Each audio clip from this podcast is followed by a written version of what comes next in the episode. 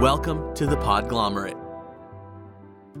For everything that you were too afraid to ask at home, too embarrassed to ask at school, or was just too hard to ask your partner, welcome to the Sex Wrap. Hey, everybody. Welcome back to the Sex Wrap. You're here today with Spring and with Andrew answering your questions about sex, sexual health, love, romance, relationships. We'll talk about pretty much anything. How you doing today, Spring? I've had a pretty stressful week. How about you? I mean, it has been really stressful, and I'm sure it's really stressful for our listeners. On top of COVID and the epidemic and political unrest and uprisings, we've had multiple mass shootings going on. Um, and, and I mean, I I don't know how much more stress I can can take on a day to day basis. I mean, it made me think about um, the Pulse shooting. Um, so Spring was here with her uh, friend Tanya at the time. It was my girlfriend. You can say girlfriend. Girl, ex girlfriend Tanya. Um, and we were at a gay club the night before, uh, dancing and doing our thing. And then, and Spring loves to dance. Like, if you get a chance to go dancing with Spring, like, take just just do it. It is a, a wild, fun time. Um, and the next morning, we had a drag brunch at another gay club, and during this time, there was the shooting in Orlando. So we're only a couple hours away at gay clubs, like doing you know like dancey fun things. Um, if Spring and Tanya wouldn't have been in town, I was actually going to be in Orlando, and I was in Orlando the next day, and I probably would have been out at a gay club in Orlando. I don't know. It just it felt so close and it felt so real and they keep happening. And, and i don't think most people realize that you know they're one decision of a friend away from one of these events. Yeah. The one in boulder last week happened at the grocery store right by my sister's house. And um, she and her family were out camping and so they weren't actually in town. But i didn't know that. We didn't know where they were. We hadn't Yikes. heard from them. And it was so scary waiting to hear from them and waiting um, for a couple of days actually till we could confirm that they were safe. And yeah, I mean, I I feel like that really really scared me um, as and it reminded me of that time when we um, were together and that pulse shooting happened. And I think you know it's actually very shocking to look at the numbers. I I had assumed that um, shootings had gone down during the pandemic um, in the U.S. because people had been staying at home, uh, but that's not true. We looked at the data, and um, there were almost twenty thousand um, deaths by shootings in the U.S. in 2020, which is significantly higher than the past years before that. I, I mean, I think it's that compounding stress. Like people need to find better ways to talk and communicate and find intimacy and people resort to violence and guns and then people make excuses for it too. You hear so and so had a bad day. I have a bad day and i might cry into a pillow. Like I, I just think we need to stop making excuses surrounding gun violence and do something do something to really curb it. And um, I mean, you know, we've talked before. Spring used to live in Australia. She's a dual citizen. Um, Australia had a mass shooting, and they did something about it. And they've essentially had almost no mass shootings since. And in the United States, it doesn't matter what your background or your political party is or where you stand. We know that the vast majority of people in the United States want something to be done to curb it really reasonable things to be done whether it's background checks or you know putting a waiting like putting a three day wait time on purchasing of a firearm whatever it is there are lots of options out there um, and, and we want to have that conversation with all of you too. This is not directly related to most of the questions that we get but we do know that women are very likely to die from gun violence um, in and you know there are a lot of things that we would like to be like to have done to prevent it. And we've talked before about this idea of hate driven violence. And that is, that is strongly applicable here because most shootings are driven by hate. And we say that hate driven violence is a public health problem. And, you know, this, uh, is affects all of us. Like when we're talking about measures of public health, measures of public health are to protect the public. And we do really need to see some policy changes so that we can have a safer society for us to grow up and exist in. I mean, we we say all the time, we want you to have happy, healthy, fun sex lives, right? Like the whole point of this the show and why Spring and I talk Spring and I talk with you every week is like if you're going to engage in sex, we want you to have really good, happy, healthy, fun sex. Um, but for that to be true, we want you to also have, you know, safe to the grocery store, safe to the King Soopers, safe to Pulse nightclub, safe to all of these other spaces. And, th- and the thing is, in the United States, their average is more than one mass shooting every day. So Spring and I, at the beginning of every single one of our episodes, could talk about like the seven to 15 mass shootings in the United States. And we're not going to do that, right? We're not going to focus on that all the time, but we do want you to know that we're here. Um, we know that you are probably stressed and you want to do something about it. Um, and Spring had a suggestion um, of something that you can do, um, a resource that you can use if you're feeling upset about it. So what what did you want to talk about, Spring? I want to talk about the Everytown organization. They're an organization that if you are feeling stressed about this and you feel like you want to donate some time or money, um, definitely look them up. They're a great place. Uh, they're doing some action in this area.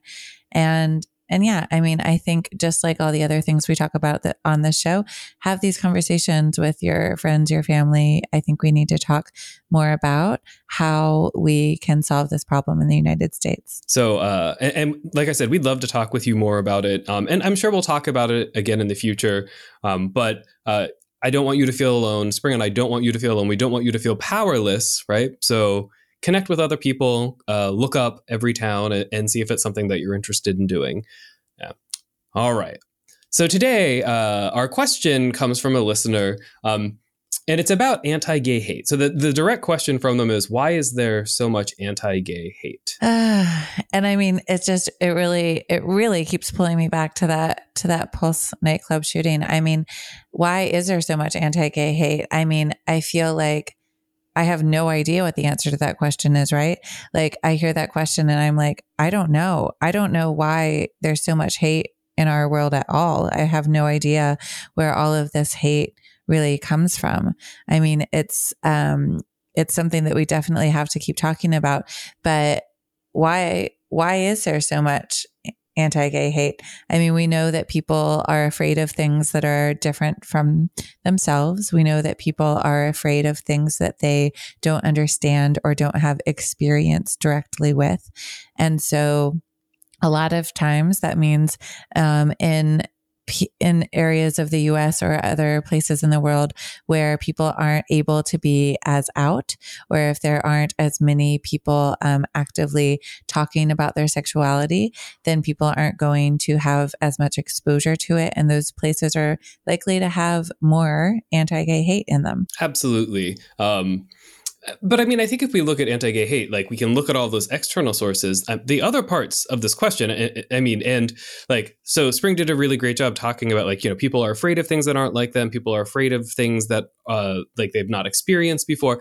I mean, I'm kind of the opposite. Like, I love new experiences and and new places and new foods and different things. Kind of a sensation seeker. But the other parts of this question, um, like, will I ever get over my own internalized homophobia? And then how do I stop and prevent homophobia? I mean, anti-gay hate is not always an external thing, right? Sometimes it's internal as well. But I think it is important for us to talk about like a lot of those external pressures.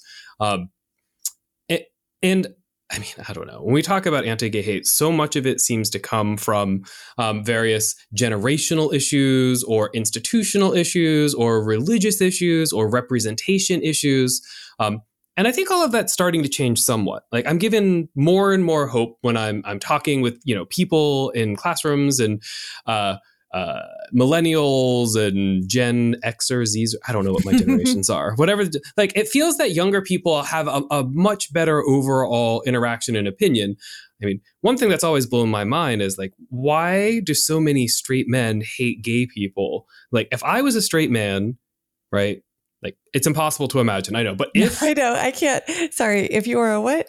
yeah. So if I happened to be a straight man and I was trying to date, and if I was trying to have sex, and if I was trying to find people, I would be like, please be gay. I want all of the men around me to be gay because it would reduce overall competition in the dating pool. Also, there's a lot of women who prefer to hang out with gay men anyway. So I'm off topic. Oh yeah, I'm like, wait, where are we going with this? anyway, um, what is homophobia, Spring? If we just had to distill and talk about what homophobia is, how would you define that? Homophobia is an irrational fear of people who identify as gay. And so the phobia part of that is this uh, fear, but we also we call it an irrational fear because it is not grounded in science or fact. It does not make sense, so it is irrational. Yeah. Um, the other parts of homophobia are it can be the fear of being perceived as gay, so you won't engage in any kind of behavior you think that someone else would think it is gay. Often that's why men won't hug or men won't show emotion or men won't cry. Um, and then there's another part of homophobia, which is like self-directed. Um, there's a lot of people who have same-sex desires, like like men that are turned on by other men or want to have sex with men, um, but they've learned over their lifetime to hate themselves. So sometimes homophobia is internally directed, right? So it's that kind of self-hate as well. Um, so it's all of these different sort of facets circulating around. Um, and I mean, I, I, hope people listening to our podcast over the last four years I mean, hopefully, out of listening to these episodes, like there's a little bit less self hate for all the different aspects of human sexuality. But I think self hate with homo homophobia is is a lot harder because so many parts of our world are still constantly stigmatizing gay people. Oh my God, stigma. that word. I know there's so much stigma. And yeah, so the stigma around being gay, the stigma around, um, I mean, so many aspects of, um, of being gay in America is specifically, I think um, that's really driving like the continuation of homophobia, right? So anytime there's a stigma and it's perpetuated, which means like we are encouraging that stigma in some way. And so if you if you repeat something, if you say like that's so gay, like that is encouraging that stigma. That is encouraging that there is something wrong with being gay. So anytime a stigma is perpetuated, anytime someone like says those things out loud again, even if it's just to one other person, that is continuing it. And the more that that keeps continuing through society, the more and more the homophobia can stay alive. And I think the really dangerous thing about stigma, especially for for gay people, young gay people and old gay people alike, is you internalize those kind of negative messages about yourself. Like if you're constantly hearing how gay people are awful or scary or how they don't deserve love or don't deserve rights, um, the previous administration tried to say like gay people can't serve in the military or like there's all of these policies in place. Uh, people internalize those messages, and by internalize those messages, you hear so many negative things, you start to believe them about yourself. And that's where some of that self hate comes from. It's from those external messages. I mean, it's the same way women internalize slut shaming, right? Um, we've talked about slut shaming a bunch of times in our show where like women you know are afraid to say that they love sex or that they want sex or to make a move for sex because they're afraid of being called a slut or they're afraid that they're going to enjoy it internalized, internalized homophobia is is pretty similar similar to that, and it can be really damaging. Um, if you hate yourself, right? If you're taught that you're not good enough, you're not going to do a lot of those basic protective behaviors, right? If you don't love yourself, if you don't love your body, if you don't feel you're good enough, if you're not pretty enough, you can listen to us talk about that on last week's episode. um, you're much less likely to do things to keep yourself healthy. You're more likely to use drugs. You're less likely to use condoms. You're more likely to drink a whole lot of alcohol.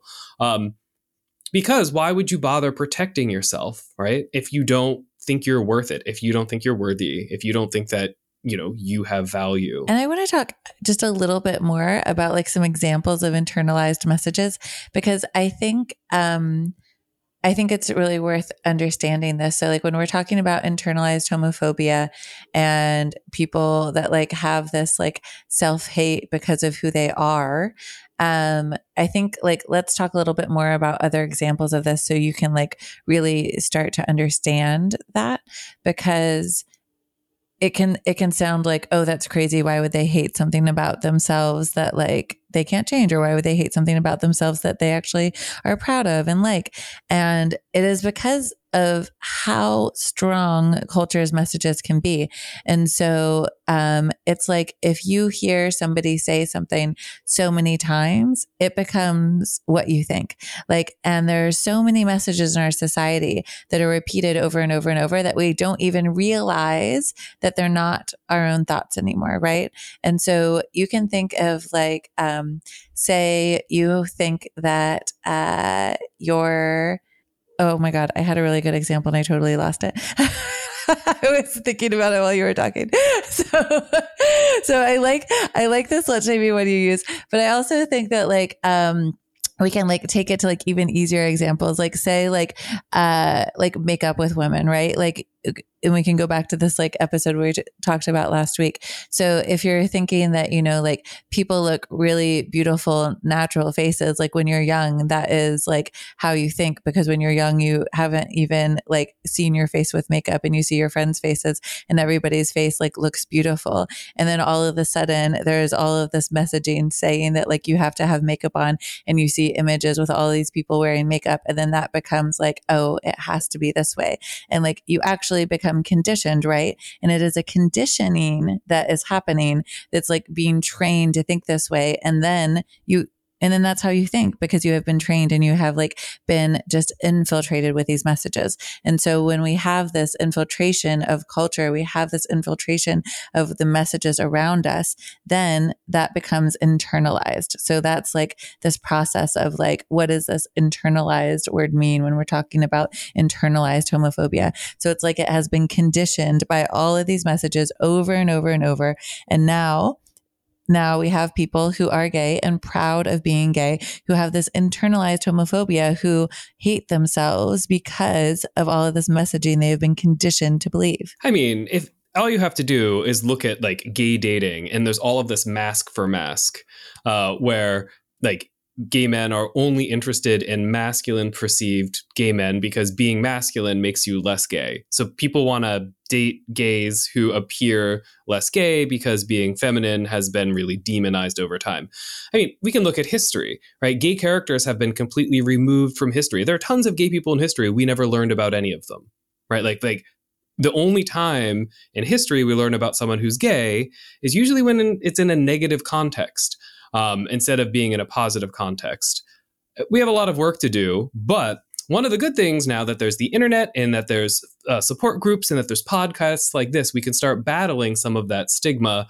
And instead of being, you know, gay bad, we can make gay good. But we'll be mm. right back. Uh, we have to take a short break and we're going to continue talking about anti gay hate and homophobia.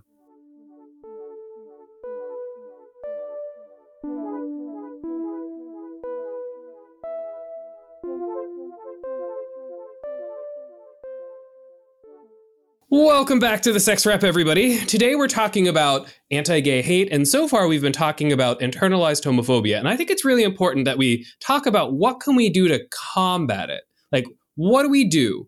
Um, so, no matter how proud you are of your gayness, no matter how proud you are of your straightness or any other of your identities, the world has probably sent you some messages that you need to work on. So, how do we combat it? Um, and I think the most important thing is to acknowledge it's there. Yes, right? Like if you're if you're a young gay person uh, or an old gay person or any gay person um, you have to say like yes i have some of this. And then you also have to acknowledge that it's not your fault that it's there right? Your school told you it's that gay is bad uh, your church told you that gay is bad your government told you that gay is bad family members probably told you that gay is bad. It takes a lot of work to undo that kind of damage, right? But acknowledging that there that it's sitting there, like that little corruptor, that little saboteur in your head is there. Um, saboteur, Ooh. saboteur, uh, your internal saboteur. So. I'm going to encourage everybody to put like a little stopgap in their brain. I don't know how what to what to call it, but like for me, whenever those negative thoughts or my inner saboteur starts creeping to the surface, I've learned to put like like a little gasp, like a little pause for a second, and then I reflect and say like, where is this coming from? Why am I not feeling good enough? Why am I not feeling pretty enough? Why am I feeling too gay? Why am I feeling like I can't be myself in the situation? And most of the time if I take that just, you know, a second to reflect on it, it's because somebody told me at some point in my life, whether it's television, media, news, family, church, religion, it doesn't matter what it is, like somewhere out there, tried to convince me that I wasn't good enough and that self hate rears its head. But because I have that little teeny gap, you know, I address it, I reflect on it, and it gives me power over those sort of self hate feelings that can come up. And I mean, we have to like keep challenging this not only in ourselves though like you're talking about how can we challenge it internally but then we have to really challenge it externally so it stops getting internalized right? So the external place is where we need to like be vocal and we need to say something when we hear any of these little phrases come out that are homophobic. When you hear anybody say something um and and the most hilarious homophobic uh, the statement ever is no homo, right? Because no, no, no homo, homo is a super homophobic phrase. And so it is hilarious that they're saying no homo in a way. So when you hear something that is homophobic, when you hear something that is discrediting or demonizing or just saying anything bad about any type of gay person or any any type of sexuality sexual orientation or gender identity like there needs to be a vocalization. There needs to be a hey that's not okay. I mean this gets back to our opening conversation. Like it, we we've hit a point where there's so much ambient hate in society like just hate is now okay to happen publicly. There's anti Asian hate and gay hate and women hate and black hate, and there's so much hate everywhere. I think I think we've hit a point where when hate happens, we have to take the step to be uncomfortable and address it. Address it with friends, address it with families, address it in our classrooms, address it in our churches. Like when hate comes out, we need to to be the person. And now, no, don't put yourself in danger, right? Like if, you are in a situation where you're not safe, that is not the time for you to address hate. But if you're in a situation where the worst thing that's going to happen is you're going to be a little uncomfortable, or maybe you'll lose a friend, that pro- person probably wasn't someone who was an affirming friend for you anyway. Um, it takes a long time too, right? Like we're we're talking about getting rid of internal hate. We're talking about getting rid of some of these external sources. It can take years or decades. It can take your entire life really to undo that damage and start making the change. But the cool thing is, everybody can do it, right? So everybody has negative voices, everybody has self hate, but we all have the ability to be supportive and light other people up in our lives. Um, like if you're a religious person, there are lots of churches that are affirming, right? Like there's churches on the uh, where on the campus where I work that have rainbow flags outside saying like we love gay people too. So if you are still religious and you have that belief and you feel like that needs to be a part of your life, but the church you're going to is saying bad things about you, um, and I'm familiar with this. I grew up really religious and I got all kinds of negative messages. There are churches that will say that they love you too. You should find friends that love and support you. If you hang out with somebody who's no homoing or that so gang or using the F word on a daily basis, you can you know, tell them to not let the door hit them on their way out after trying to help them and letting them know why what they're saying is demeaning and offensive, offensive and perpetuating hate in the world instead of love in this world. Um, look for communities that are going to support you because there are affirming communities everywhere. Look for acceptance instead of hate. And when you see hate, call it out. I, I feel like I've just gone on for a long it's a okay. long time. It's okay. You said great things. and, you know, so sometimes um, when we're talking in this episode, it might sound like we're talking to people who identify as gay, and sometimes it might sound like we're talking to everyone else. And I I want to be clear, you know, we are kind of like switching back and forth when we're talking about some of these things here, and um, when we're talking about like standing up, when you hear these phrases, we are we are talking about everyone, but we're really talking about the allies. We're really talking about people who don't identify as gay. It is so important that people who are um, straight, straightish, straight any other kind of ish things that you want to be in your life, it is really important that these people also are standing up and really actively saying this is not okay because these people can have a very strong impact on other homophobic people. So it, it, it should come from everyone, but especially from these allies. We really need that like strong support in our society to really start to shift that uh, the tide of homophobia that still exists here. Right. I mean, I think we can pretty easily say that you know sexual violence is a male problem, and we can say that racism is a white problem, and we can say that homophobia is a straight problem not attacking those groups, but saying if we want to make progress, those are the groups that have to help us because the minority can speak for itself. Any minority group can speak, uh, you know, and, and eloquently speak and work really hard, but without not tolerance, but of acceptance of majority groups, it's really hard to make progress. Um, I don't know. Sometimes I sit at meetings and, and something homophobic will happen, and I'll call it out and then people will say, well, you're just saying that because you're gay. Like you're only offended because you're gay. And I'm like, no, I'm offended because what you said w- was hateful or what you said is based on a history of homophobic responses. Like it's not funny in ever, especially not funny at a work meeting. Um, and in those instances, what I always wish would happen would be a straight person at the table would come up and say the same thing because you can't attack a straight person for defending gay people. Like it's not a special interest to them. It's doing the right thing because they care about the world. And that same situation happens with people of color. The same situation happens with women, um, where sometimes um, the ally has the strongest voice at the table because they're not going to be attacked for being defensive or being a snowflake. And they're they have a stronger sense of safety as well. So Andrew was saying like speak up if you feel safe to do so, which you should always prioritize your safety and the allies here, they actually have that privilege of being just safer because they're not part of that group. So that actually gives you more ability to have that conversation, to speak up, to say something. Yeah, absolutely. There's a couple other things that I think I need to get off my chest in this episode.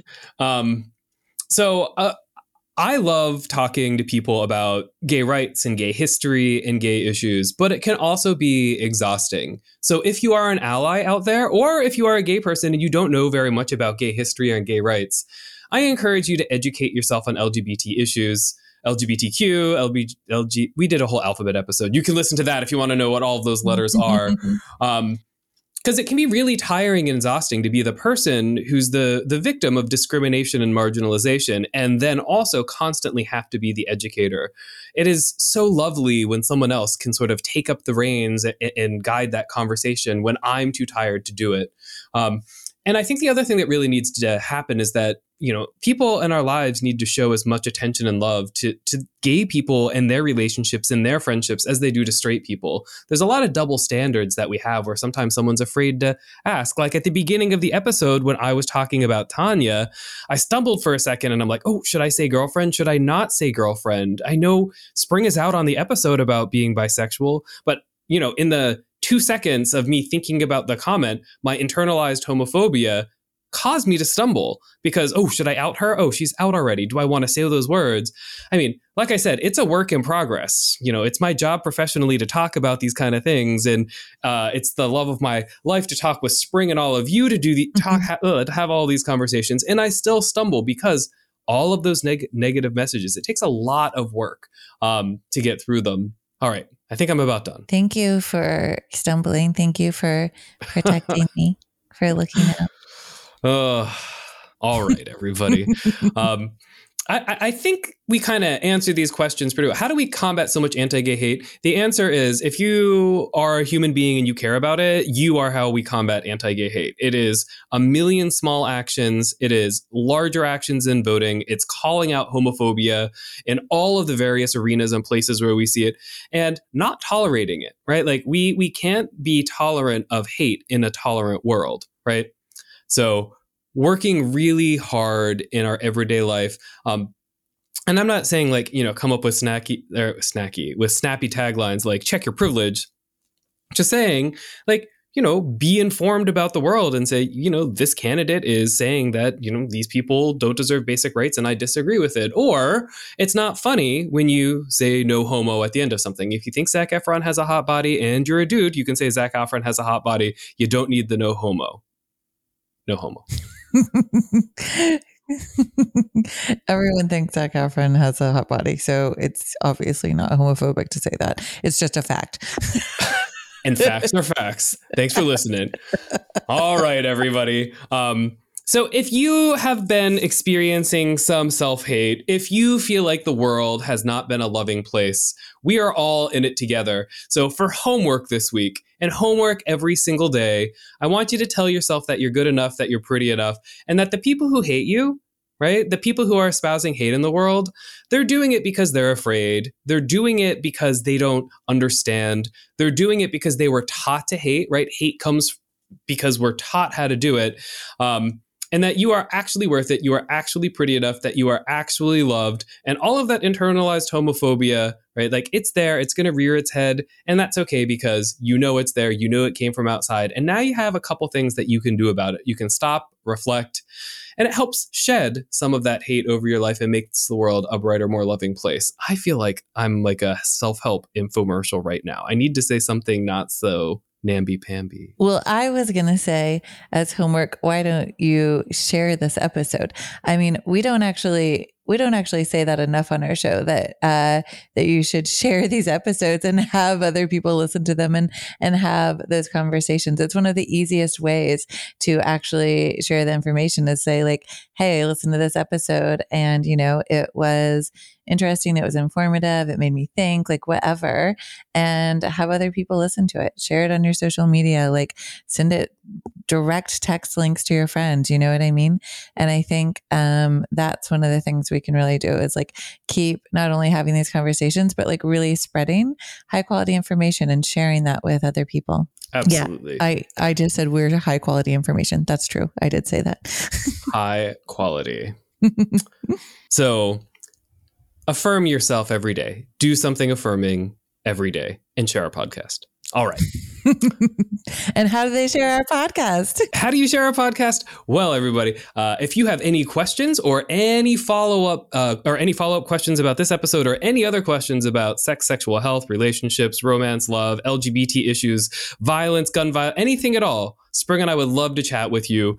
Um, you can email us. We're the sexwrap at gmail.com, and that's rap with a W, W R A P.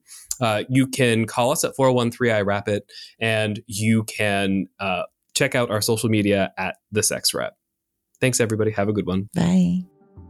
For everything that you were too afraid to ask at home, too embarrassed to ask at school, or just too. Af-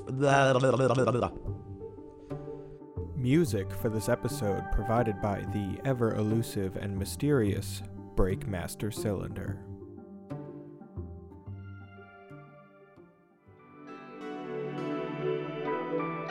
The Podglomerate. A sonic universe.